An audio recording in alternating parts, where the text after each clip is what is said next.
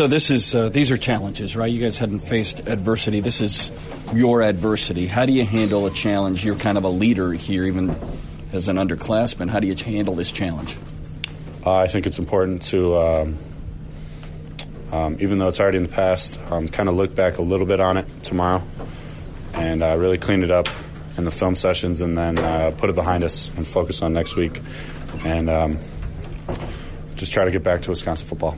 It's all about moments, whether you win or lose. It's also all about those those little moments, that goal line stand that um, you guys have first and goal at the two, that you don't get it in, a missed field goal.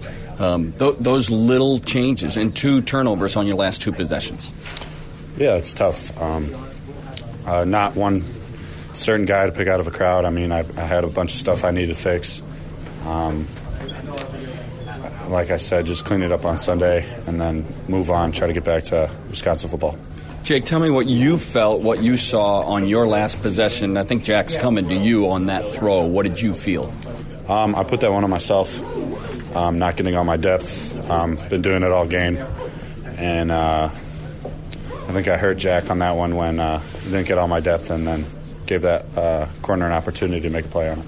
As you play this forward, I'll repeat this mantra. Some people on the outside are going to say, well, it was a look ahead game.